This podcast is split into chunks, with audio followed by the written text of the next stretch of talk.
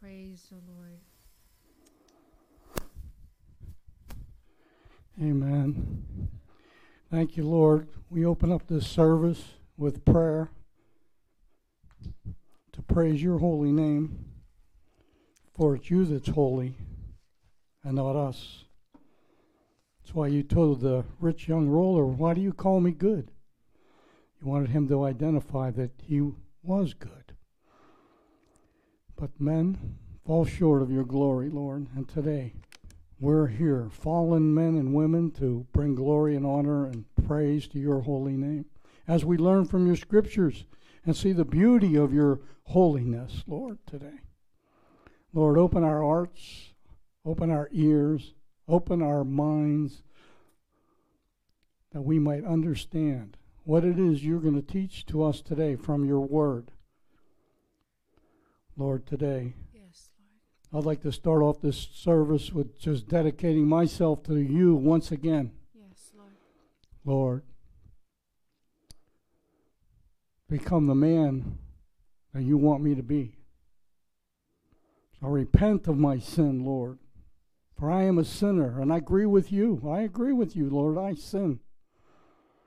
And I ask you to cleanse me from my sin through confession of it before men. Lord, I pray that every human being on the face of the earth will call out to you and repent of their sin, asking you to forgive them and for you to come in their, into their heart and make them the man, the woman, the child of God that you want us to be. Time's running out, Lord. We can see it. The world goes on to its destruction because of the wretched sin that's within our hearts. Lord, today, Help us to become that child of God that you want us to be. To you be the glory for it all, Lord. And as we preach here today, that's what we want to be done. People to repent and be saved and come to the saving knowledge of you and to serve you when they walk out this door today. Not just on Sunday, but every day of the week. It's a whole new lifestyle that we have begotten when we came to know you. Help us to live that lifestyle with the power of your Holy Spirit. In Jesus' name we pray. Amen. Amen. Good morning, church. God bless you all. You may be seated. Welcome, everybody online. You're listening to Freedom Church of the Palm Beaches. I'm Pastor Joe Trapani. We're glad you're here. We air on stream. You can go to our website, freedomchurchpb.org freedomchurchpb.org, and you can you can tune into any of our messages. You can hit the menu button. You can go down to live stream, and and you're on. Know, once you hit live stream, you'll see our dove come up, a little arrow beside it. Press on that, and you'll be live listening to us. If not, that'll be in the archives and sermons. You can go down, scroll down the menu, and come to all the sermons and look at the one that might might be best for you to. Uh, grow in the Lord or one that just appeases or appeals to your your person. So you can even give online. So we thank you for that. But we air every Sunday at 10 a.m. So tune in. We also air Thursday nights at 7:15. I'm in the Book of Genesis, and um, we're studying in chapter 46. I believe we were on this week, and 45 and 46. Just let me give you a, a, a mature look at at this. We see Joseph finally identifies himself to his brothers who sold him into slavery into Egypt. But they thought for sure he was going to wipe them out because he had the power, second in command in Egypt. But Joseph meets with a mature faith, he meets tragedy from God's perspective. He didn't want to kill his brothers. He said this, you know, you meant it for evil, but God meant it for good, to preserve a nation many nations, as a matter of fact. So, Joseph and also us, with a mature faith, we should be viewing God from his point of view. There's even a song on that. I couldn't remember the. I heard it 30, 40 years ago. Um, it says, "Seeing God, seeing through God's eyes." Someday I'm going to find that. But uh, anyway, today, for um, we're in Matthew chapter eight. Matthew chapter eight. So get your Bibles out to Matthew chapter 8 and open it up. We have are studying expositionally through the book of Matthew, and uh, we're on chapter 8 this week. I spent two weeks on chapter 7. Um, let me just give you a, a quick rundown of, uh, of chapters 1 through 4, just real quick. We saw Jesus as a person, in, as presented as the king through Matthew. And Matthew's gospel presents Jesus as the king. Luke presents him as a servant. Mark presents him as a servant, I'm sorry. And uh, Luke presents him as a as a teacher, and of course, John presents him as God in the flesh. But in chapters 1 through 4, we saw Jesus as the person, identified as the king. In chapters 5 through 7, we saw Jesus give us principles from chapter 5, 6, and 7. That was the Sermon on the Mount. And just let me show you a few things that he said. Okay? Number one, blessed are the poor in spirit, for they shall see the kingdom of heaven. Blessed are those who mourn, for they shall be comforted. And blessed are those who are gentle, for they shall inherit the earth. These things like this, Jesus was teaching his principles, what godly principles to mankind. And we still love to live by them today.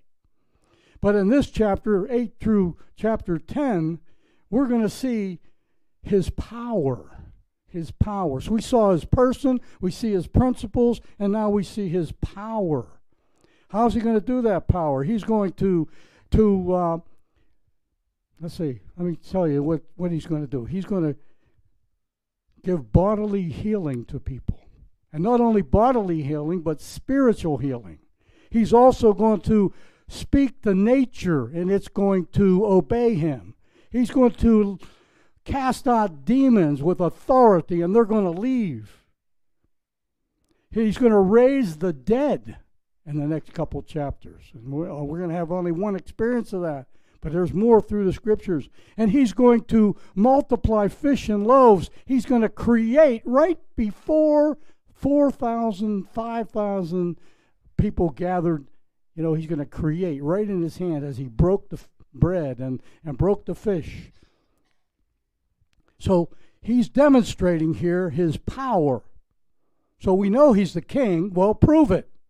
Okay? He's going to prove it in this chapter. In the chapter 8, chapter 9, chapter 10 also. He's going to prove it with power. So he just didn't speak words. They were they were possessed with authority and power. And that's why the people followed Jesus. Even says in the scriptures, they followed him, they loved him because he taught with authority and not like the scribes. If you were in our prayer session this morning, you know, we were speaking with authority, taking authority. So, what we're going to see, we're only going to get to one of these miracles today. But in Mark, Mark in Matthew chapter 8 here, you're going to see a leper healed. You're going to see next week the centurion's servant is raised from the dead.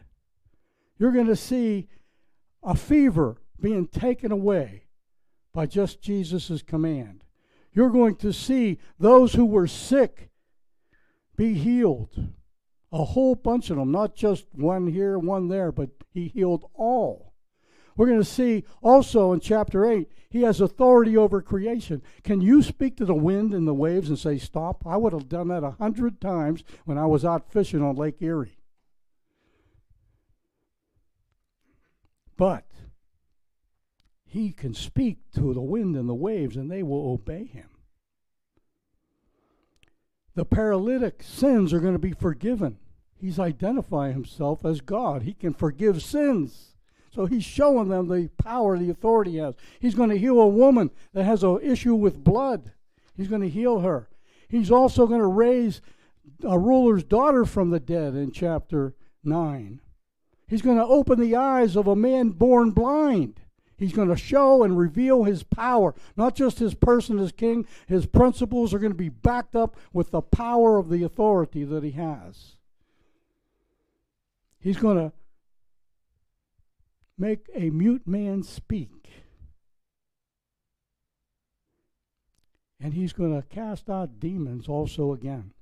We're going to see his power and his authority. So when Jesus spoke in chapters 1 through 4, and he was presented by Matthew as the king of all kings, I should say, and chapter 5, when he taught his principles from the Mount of Olives, we should understand now when he raises the dead and heals a leper that he definitely has power and authority. So it's all those, his person, his principles are backed up with power. I didn't, he wasn't just talking, he was doing. So let's start with uh, chapter 8. Let's get your Bible. I'm reading from the New American Standard here. I'm only going to re- read the fourth verse, four verses, and I think we're going to end with that today because there's an addition to this uh, at the end. I'm going to show you and apply it that we can apply this to our life. Chapter 8, verse 1 When Jesus came down from the mountain, large crowds followed him. A leper came up to him and bowed down before him and said, Lord, if you are willing, you can make me clean. Jesus stretched out his hands and touched him. I am willing, be cleansed. And immediately his leprosy was cleansed. And Jesus said to him, See that you tell no one, but go show yourselves to the priest and present the offering that Moses has, has given testimony to. So here's Jesus. He comes down from the mountain. This is the first miracle in the book of Matthew. It is not the first miracle that Jesus Jesus did. Matthew has a purpose in his writing. He's showing us what, what I just went over several times here. Now Jesus is going to back everything he set up and his person as king, he's going to back it up with the power and the authority that he has. So, this is the first miracle in Matthew, and it is cleansing a leper. Leprosy was a symbol of sin in the Old Testament. Leviticus 13 tells us that leprosy starts beneath the surface of the skin and it spreads throughout the whole body. And guess where sin starts? It starts from within. And it makes you ugly as you progress in that sin just like a leper would become ugly as he progressed in his, his leprosy. See, leprosy and sin will rot you from the inside out. It will rot you from the inside out. That's why God wants to speak to your heart. He wants you to accept Him in His heart, not with your head or your flesh. He wants you to accept Him with your heart. Leviticus 13, I said, tells us leprosy starts beneath the surface of the skin and it spreads throughout the whole entire body, same as sin. But each one is tempted. We see that in James. I'm going to go to chapter James here, and I'm going to read it to you from the scripture so we can get it a clear version. I'm going to start in verse 13. Let no one say when he is tempted, I am being tempted by God, because God cannot be tempted by evil, and he himself does not tempt anyone.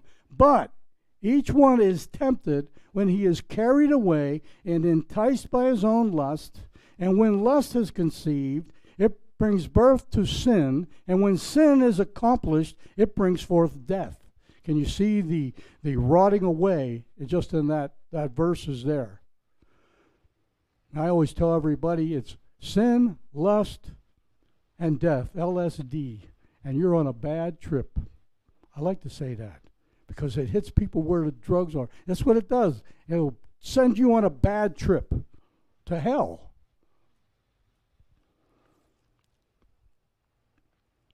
Here's uh, the application a little bit on this. What you see outwardly then is what's going on inwardly on the on a person that's in sin and with leprosy. You what's going on inside is begins to reveal itself. To those that lived in these this day, leprosy was really as good as if you were dead. Nobody touched you. Nobody wanted to talk to you. When you walked along the way, you cried out, leper, leper, and they scattered 150 feet in each direction because they were scared to death that it was communicable by touch. He was separated from the community. So leprosy has a, a threefold, uh, it's a threefold disease. It hits you physically, your body rots. It hits you socially because you're isolated from everybody. When you were found to have leprosy in these days, you had to be taken away from your family.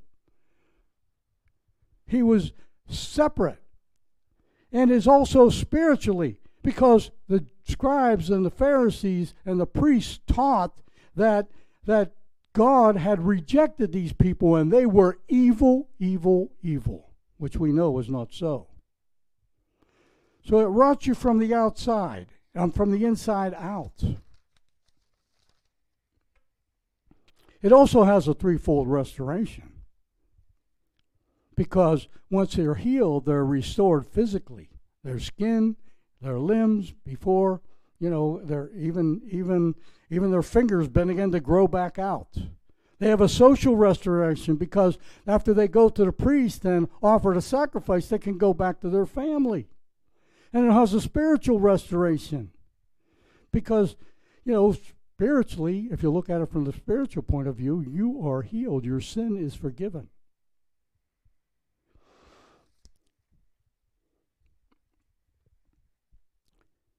As the disease progressed, here's what would happen the skin would turn hard and shiny, the nerves become numb, which causes their fingers and their toes and even their noses to fall off or just rot away. It was an evil disease. Leprosy was thought, I, I mentioned earlier, it was thought to be a judgment from God. And actually, the word leprosy means smitten. Smitten. And I think that's where they got it. Smitten by God because you're evil. Dr. Luke, since, you know, Luke, the gospel writer, he was a doctor. And he tells us in his gospel that this man was full of leprosy. It means that his fingers could have been fallen off. He may not even had a nose. He may have been blind. He did, I doubt it, since it's not mentioned in the scripture. He may have been missing his, his toes, couldn't walk correctly. He's full of leprosy. That means he's in the last stages of leprosy. Now, leprosy today has been arrested. It's also known as Hansen's disease. Dr. Hansen was the one who found the, not the cure, but the, I guess, the cure to arrest it or to stop it in its place. But Dr. Luke is telling us this was a guy who just didn't have a little finger phone on, but he was rotting away. Now, the question that crowd is facing is does this person, Jesus, have the power and the authority to bring healing to this, which would back up his kingship and which would back up his principles. Does he have the authority to do that? Now, the man in verse 2, he bowed down before him and said, Lord, if you are willing, you can make me clean. He bowed down before him. You know, that tells you something about what he thought of Jesus. Okay? If you went to the King James Version, that was a New American Standard Version, and the King James Version says, he worshiped him. So now we get a better picture. Not only is he bowed down, but he's worshiping him. And Jesus, Jesus in the scriptures is the only one that ever accepted worship. The disciples wouldn't accept worship, the angels wouldn't accept worship, but Jesus accepted worship prior, you know, as he walked the earth and as even after he was risen from the dead. He was worshiped. This leper, he didn't come up to him and say, if you know, uh, can you make me clean? He said, I know you can make me clean. I know you have the power. He had faith. He had faith. This leper didn't doubt Jesus at all. He had faith, which is important for us. And we have to have faith to be healed. We have to have faith to be saved. We have to have faith in Jesus to obey. We have to have faith in His Word that we would become the men and women that, that He wants us to be. This leper did not doubt God, Jesus' ability. He knew that he could heal him. There was no doubt in his statement. Today is the same way. We know that Jesus can do this and do that because if you're a Christian, you, you know that Jesus can do whatever he wants as long as it doesn't have anything to do with sin. He won't do it. But he can do it. You know he can. So we're we're we're in the place where we don't doubt his power, we doubt his willingness. Will he heal me of cancer? Will he heal me of COVID 19 and the Delta strand that follows and any other strand that comes after it? Can he? Yes. The answer is yes. Can he take your blind eyes and make you see? Yes. And it's not going to be the person that laid your hands on, on you if you so happen to be raised from the dead or, or being able to see after you were blind. It's because God happened to use this poor, meal, friggly sinner. It has nothing to do with you. But this healing is going to back up everything that he said his person, his principles, and they see his power. Now, Jesus stretched out his hand in verse 3 and touched him, saying, I am willing, be clean and immediately the leprosy left. That means that this multitude that was following Jesus, when he touched that, touched that leper with his hand, can you hear them go, He touched them. I'm not going anywhere near him. Some of them probably began to scatter, saying, Get away from Jesus, because they didn't want to touch him. They didn't want to touch him because they might get leprosy. This was the first touch that this guy ever had in probably many years because he was rotting away. Remember, it doesn't happen immediately, it takes time. They're going, oh. And Jesus says, He didn't say, uh, if you want, I mean, you can, I think you can make me clean. No, He said, I know you can make me clean. Who knows what he heard about Jesus? Jesus fed the 5,000, he's fed the 4,000, he was up on the mount. We don't know. Matthew's gospel is not in chronological order. He's piled up these 12 healings in three chapters, one after the other, after the other, after the other, so that his power would be identified and who he was. He says, I am willing. Literally, that means in, say, English today, I would love to. Or, well, how about, with all my heart, I am willing. He was ready. So he touched him. Four reasons. Let me give you four reasons why Jesus healed this man. Number one, which I already covered, he to confirm his identification as king. To establish that kingship of his. And to as a testimony to his power that would back up the principles he taught and the kingship he has, as a testimony to the priests. Why did Jesus say, Don't tell anybody, but go to the priests and offer the sacrifice that's written in the scriptures? Why would he say that? You know why? He's going to get the attention of the scribes, the Pharisees, and the priests right off the bat. He's laying hands on a leper that was fully leprosy, and uh, and he was healed. Listen, leprosy in the scriptures is only recorded as being healed once in the Old Testament. Nobody has ever offered the sacrifices that Moses commanded for leprosy. That means that the priest, when this man that had leprosy showed up to offer sacrifice, they go, I don't know how. We better pull the scriptures out and find out how. What is what do we do? What do we do? We never did this before. Therefore, before the priest, his identification was made.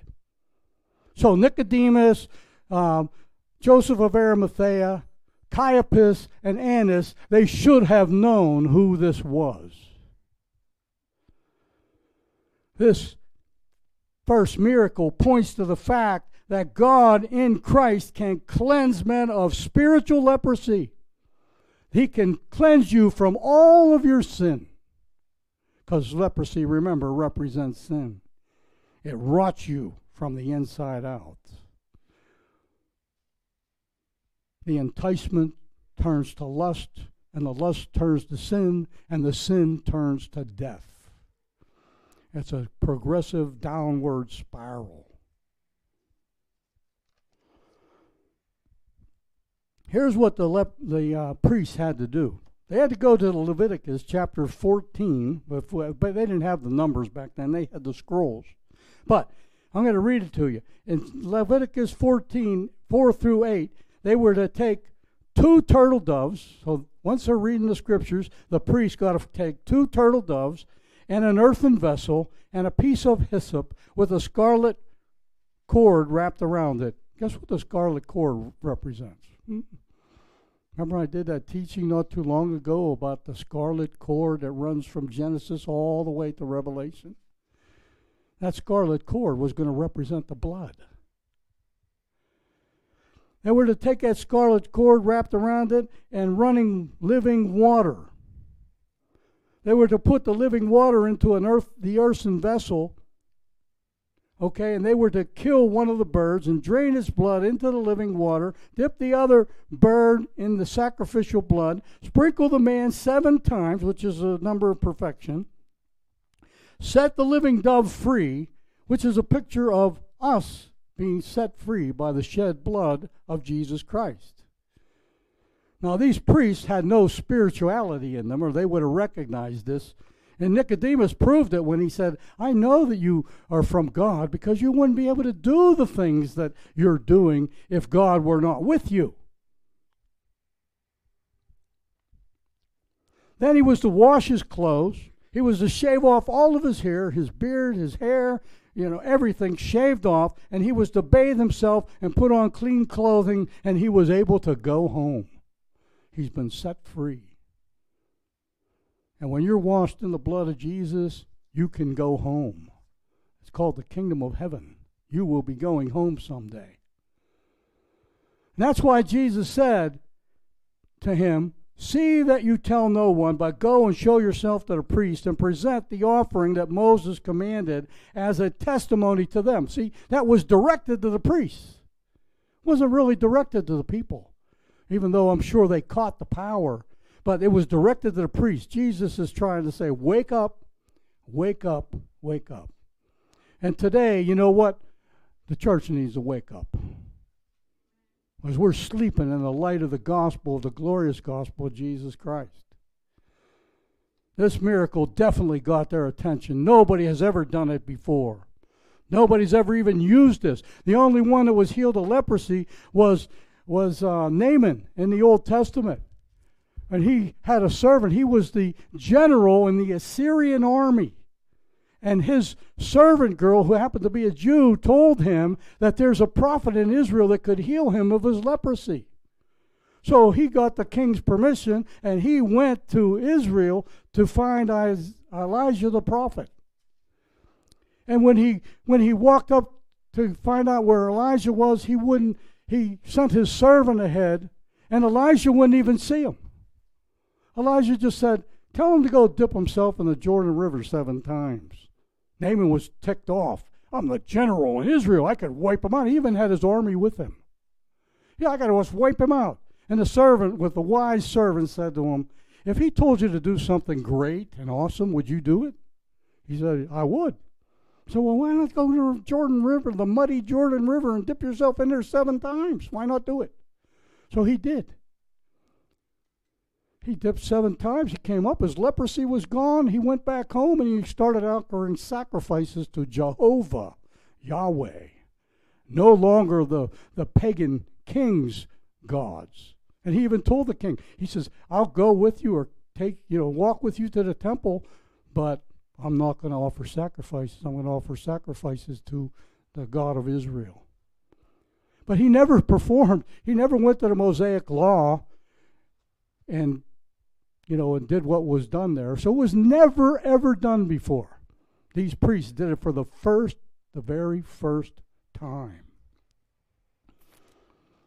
Jesus just making the, le- the religious leadership know who he was.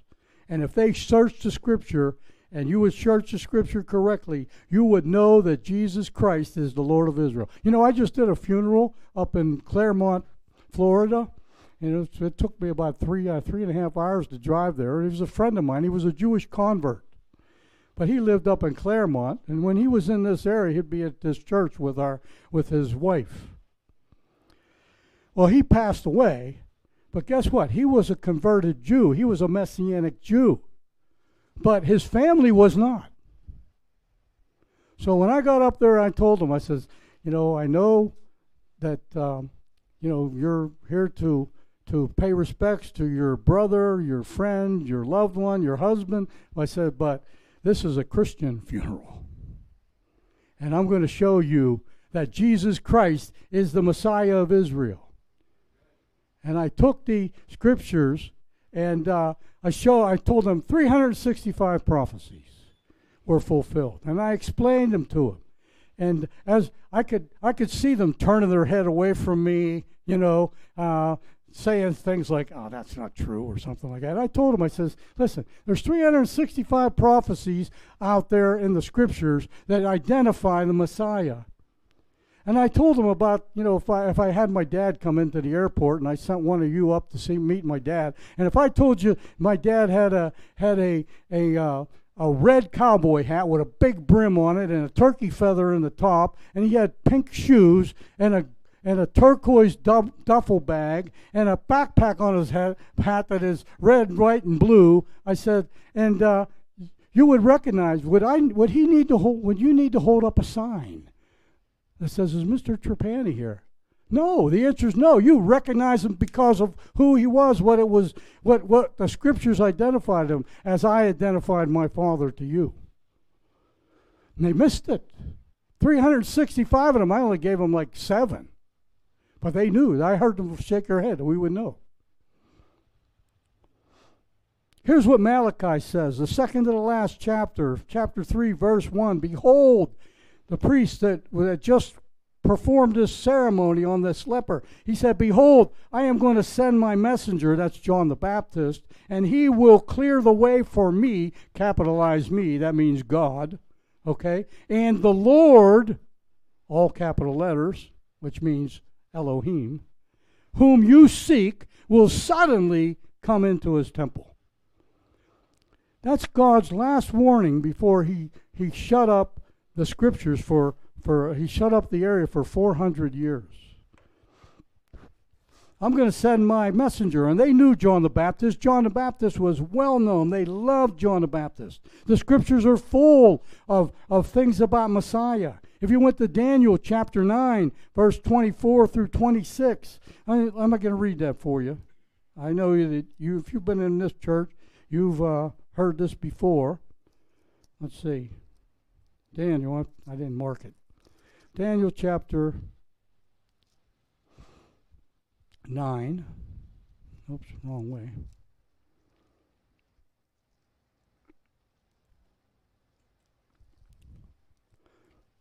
Here we go. Chapter, verse 25, 24 through 26. 70 weeks shall been decreed for your people and your holy city to finish the transgression, to make an end of sin, and to make atonement for iniquity. 70 weeks.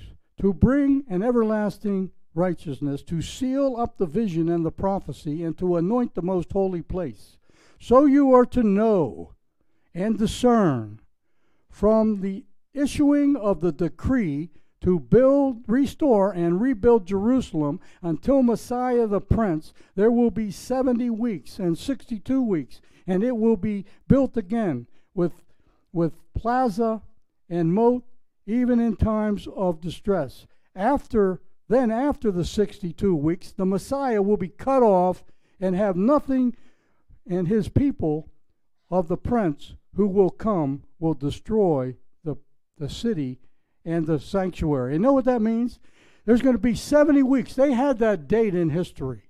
I mentioned it many times. I think it was March 4th, 444th BC. If you count off, you know, the 70 weeks. And, and uh, in Babylon, uh, a year was 360 days. So that's what Daniel was writing. If you take that time and add it all together, you'll come up right around when Jesus is healing this leper. So they should know Messiah is here. Remember, remember um, the man in the temple Zachariah, I believe his name was, in the temple when Mary and Joseph presented Jesus, and the Holy Spirit had told him he wasn't going to die until he saw the Messiah. And we see that he recognized him as a baby. He recognized him. He says, Now, Lord, you can take me in peace, for my eyes have seen your salvation. They should have known. You know what it boils down to? Just like the ones I preached to up in Clermont, they didn't care. Even though their brother was, was represented there in ashes, which is another thing against the Hebrew nation. They don't like, you know, they don't want to be, um, it's not lawful for them to be cremated. He lived it out. And not only that, you could go to Isaiah, Isaiah chapter 29, you, or 18. On that day, the deaf will hear the words of a book, and out of their gloom and darkness, the eyes of the blind will see. The afflicted will increase in gladness in the Lord, and the needy of mankind will rejoice in the Holy One of Israel. That means Messiah is here. You could go to 42 of Isaiah, verse 7 a light, as a light to the Gentiles, to open the eyes of the blind, to bring out prisoners out of the dungeon, and to those who dwell in darkness from prison. I am the Lord, that is my name, and I will not give my glory to another, nor my praise to graven images. You could go to Isaiah 61, which is where Jesus started his ministry. Let's go there real quick. Isaiah 61, verses 1 through 3. These, these Jewish people didn't care. And there's a whole world full of people out here today that just don't care. They, they plan their, their wedding, they plan their college, they plan their career, they plan their children, they plan what house to live in and where to live, but they forget about their eternal future. Kind of silly, don't you think? I mean, let me rephrase it. Kind of stupid, don't you think? The Spirit of the Lord is upon me, for he has anointed me to bring good news to the afflicted, and he has sent me to bind up the brokenhearted, to proclaim liberty to the captives, and freedom to prisoners, to proclaim the favorable year of the Lord, and the day of vengeance of our God, to comfort all who mourn, and to grant to those in Zion, giving them a garland instead of ashes, and the oil of gladness instead of mourning, a mantle of praise instead of the spirit of fainting, so that they will be called oaks of righteousness, a planting of the Lord that may he may be glorified. They they they missed it. This is really towards the beginning of Jesus' ministry. It's not like way into it. They should have known who he was. And they did. They followed him around to, to get more to get more evidence just to to uh, get rid of him, really, for the most part. Jesus can cleanse in other words, Jesus can cleanse your gross, runny, smelly, stinking sin in your life. Because that's what it is. It's rotten, it stinks, it's running, and it's ruining your life. And it doesn't matter what sin it is, it's sin. If you break one point of the law, you're guilty of it all. Whatever it that's in you that you're struggling with, Jesus can handle it. He can handle it. You know that?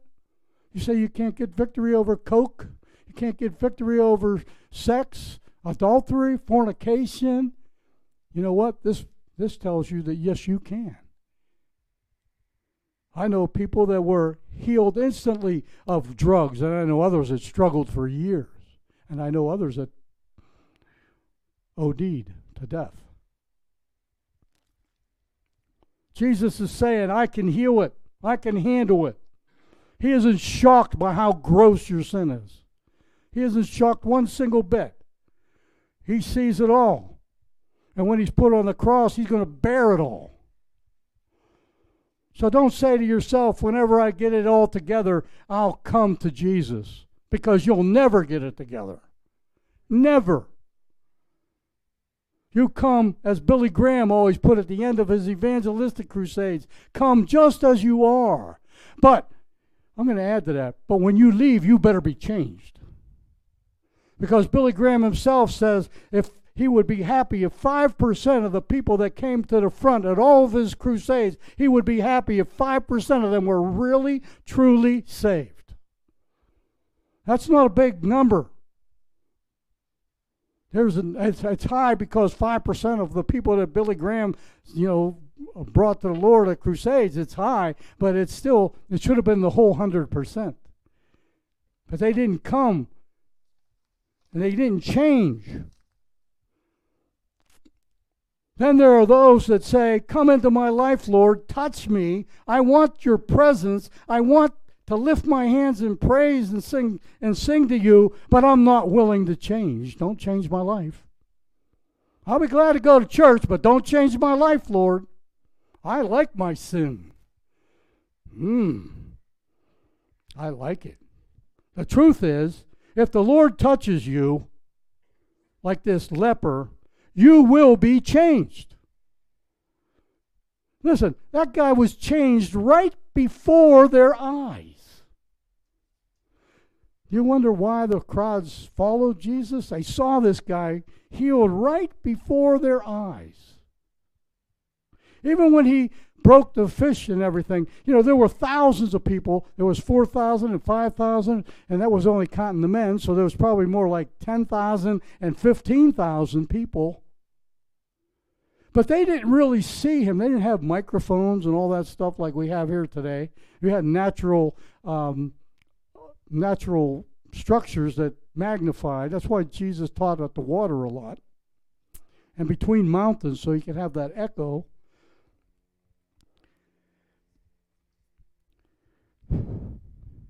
Anyway, they didn't see him they saw probably saw him up front breaking it, but they didn't know there was two fish and five loaves. They just saw Jesus putting fish in. They probably didn't really understand it, uh, most of them. But they saw this leper that was ooey and gooey, and they were staying away from him, and they knew him because lepers pretty much hung around the same place. They knew him. They saw him get changed, and I'm telling you what, if you truly were touched by Jesus, you will be changed. I know I was. I was changed immediately. All my sin didn't go away. I still struggle with alcohol. I still struggle with other things. But certain things happen right away. Like the name of the Lord, no, more, no longer would I take it in vain. And I remember a couple times over the last 40 some years, you know, way back in the beginning when I took the Lord's name in vain, I'd go in a corner and cry because it's holy to me. It started there. Then the cigarettes. And then the little bit of drugs that I did, gone. And then then it was, you know, the, the, the mouth, the foul words that come out of your mouth. I began to change. Even my friends would say, You're a Jesus freak now. I don't want to I don't want to hang out with you. You're going to be changed. And I mentioned it last week. If you have an encounter with the Almighty God, you will be changed. That's all there is to it. That's like like I mentioned about a truck. If you walked out this door and an 18 wheeler came and you were crossing the road and it smacked you head on, you would be changed. Your whole look would be changed. And same thing with you getting touched by the power of the living God and the Holy Spirit, you will be changed. You're not going to be dead like that guy, but you're going to be changed. The old man's going to be dead and you're going to be alive and well. If you aren't changed, then neither are you healed of your leprosy. Let me tell you that right now. You might not like this because I'm not tickling your ears with, with silly stuff. If you aren't changed, you better find out if you really accepted the Lord. First, Second Corinthians chapter 13, verse 5 says, Examine yourselves and see if you are of the faith. Test yourself unless you fail the test. Well, if you aren't changed, we learned that in the last chapter chapter 7, a good tree does not produce bad fruit, and a bad tree does not produce good fruit. Listen, when's the last time you went to pick a, a, a, an orange off of your tree and you got stabbed with a thorn on the uh, branch. You didn't. You didn't. It won't happen. If you had a true encounter with the Lord Jesus Christ and the power of the Holy Spirit, you will be changed. There wouldn't be any doubt in anybody's mind something happened to you. You will be born again. Those old things that you did would be past and new things would come. I'm going to tell you what, if you don't want to be changed, don't seek Jesus because it's going to be a false religion. Now, if you are changed, you, that's proof, according to the last chapter 7,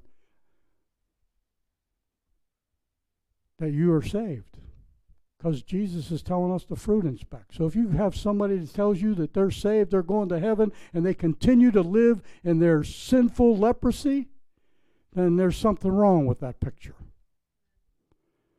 Even if they are trying to get out of it, but they're struggling to get out of it, but they're going to get out of it. At least they're trying. And God knows that. And that's why He tells us not to judge unto condemnation in the first verse of chapter 7 of Matthew. and you say you know God, and I pointed out last week, but does God know you? You know God, you say, but there's no fruit that follows. So if you went to, to God and say, I don't have any fruit, he's going to say, Well, neither are you my person, my, my child. You say you know God, the question is, does God know you?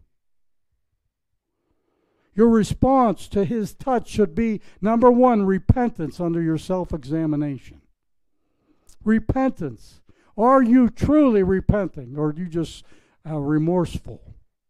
Like Judas, who's in hell while Peter is in heaven. And don't sit there and say, well, you're making a judgment on Judas. Jesus himself said, Better is he that he'd been thrown with a, had tied a millstone around his neck and thrown into the bottom of the sea.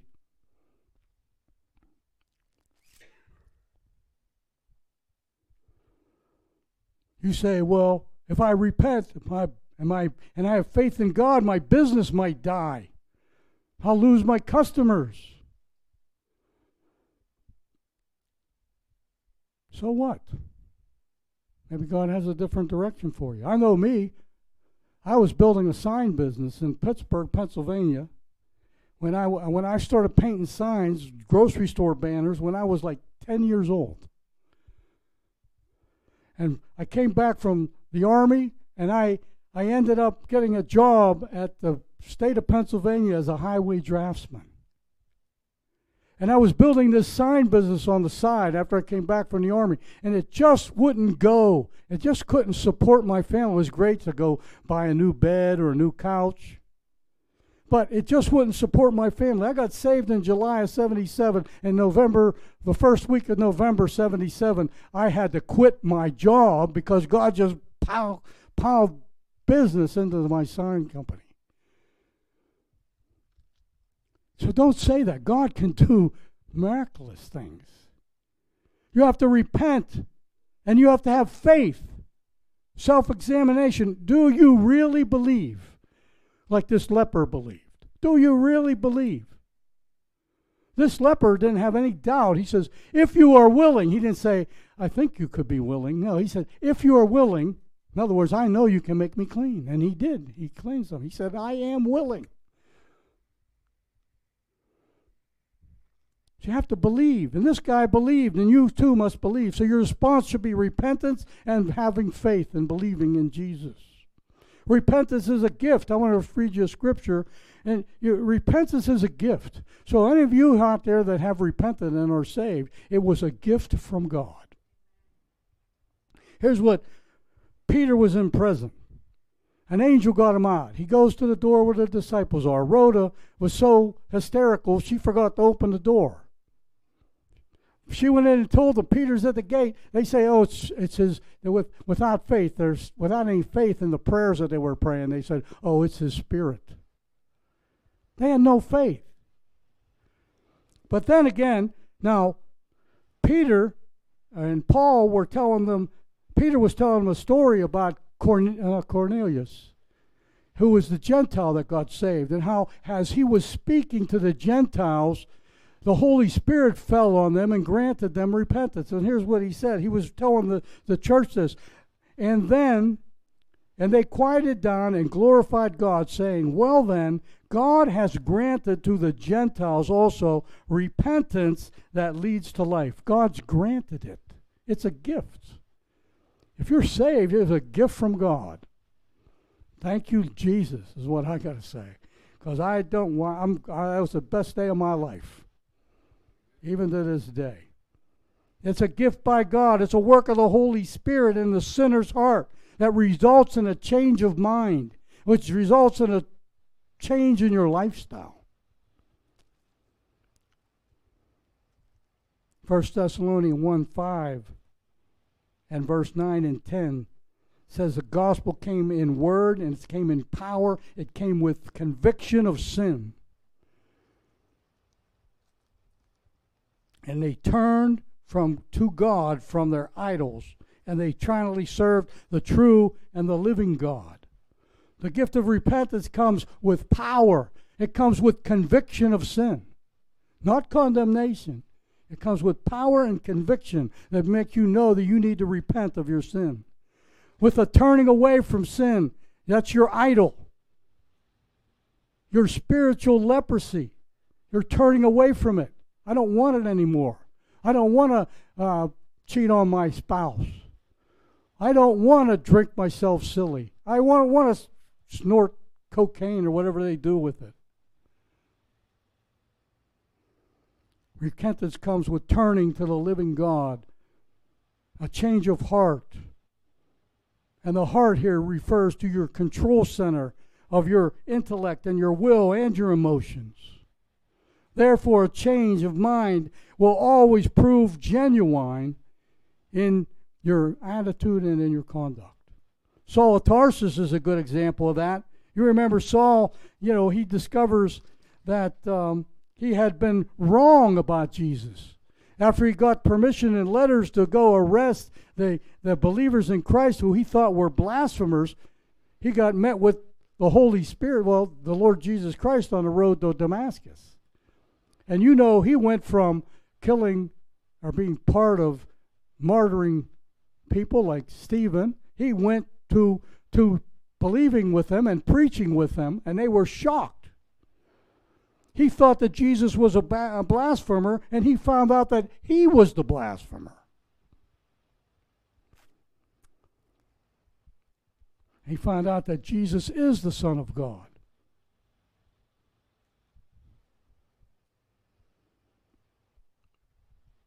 Like, like Saul, many of you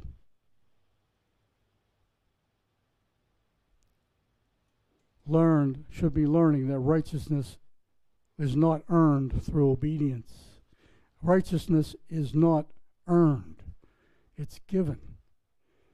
You've been met. The Lord will put his righteous robe on you. Isaiah 61:10. He learned, Saul learned there's nothing good in him. Here's what he wrote in Romans chapter 7, verse uh, verse 7, chapter 7, Anyway, for I know nothing good dwells in me. This is Paul. He was the self righteous Pharisee of Pharisees. He says, I know that nothing good dwells in me, and that that is in my flesh. For the willing is present in me, but the doing of good is not. He's struggling with sin, just like all of us should be struggling with sin. But you should be having victory over your sin. You should recognize, all you beautiful people out there. There's nothing good in you according to God. When you say you're good, you're comparing yourself against your neighbor or your boss. But when you compare yourself against God, you don't stand a chance. There's nothing good in you. Salvation is a gift. You know the scriptures. By grace you're saved through faith. It's not of yourselves, it's a gift of God not as a result of works that you should boast. And he saved us, says Paul says to Titus, He saved us not on the basis of the deeds you've done in righteousness. He saved you according to His mercy by washing and regeneration. Like the leper, he was regenerated physically right before their eyes.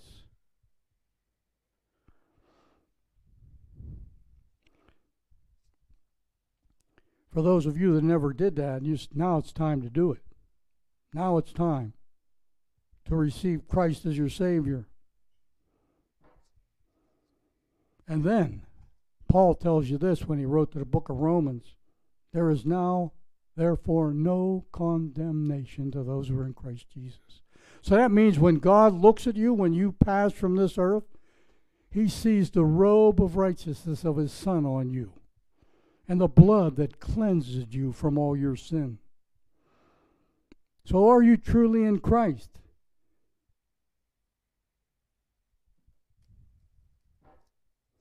Are you truly? For all things, all being led by the Spirit of God are sons of God. For you have not received the spirit of slavery, leading to fear against, but you have received the spirit of adoption and as sons, by which you cry out, Abba, Father. Notice by one, one encounter, one encounter, Saul was changed immediately. He went to that room that, that he was told to go to. For three days, he was blind, and guess what he did? He didn't eat, he didn't drink. You know what he was doing? He was praying, he was fasting. I slipped up, Lord. I called you a blasphemer. I'm the blasphemer. How did this happen? I was religious.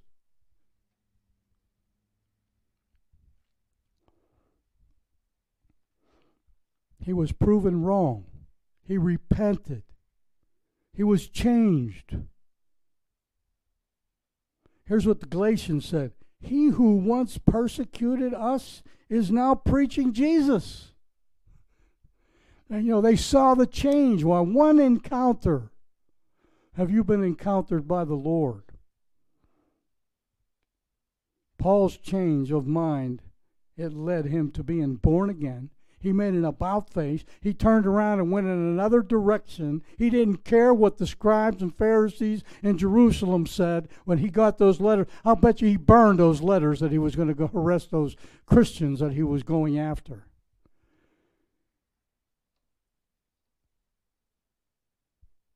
What I'm saying here is if you're truly saved, change will accompany you. When you walk out that door, you're going to have a change of thinking, you're going to have a change in your emotion, you're going to have a change of your, in your actions. You're going to change your mind to the recognition that Jesus Christ is truly the Lord God Almighty.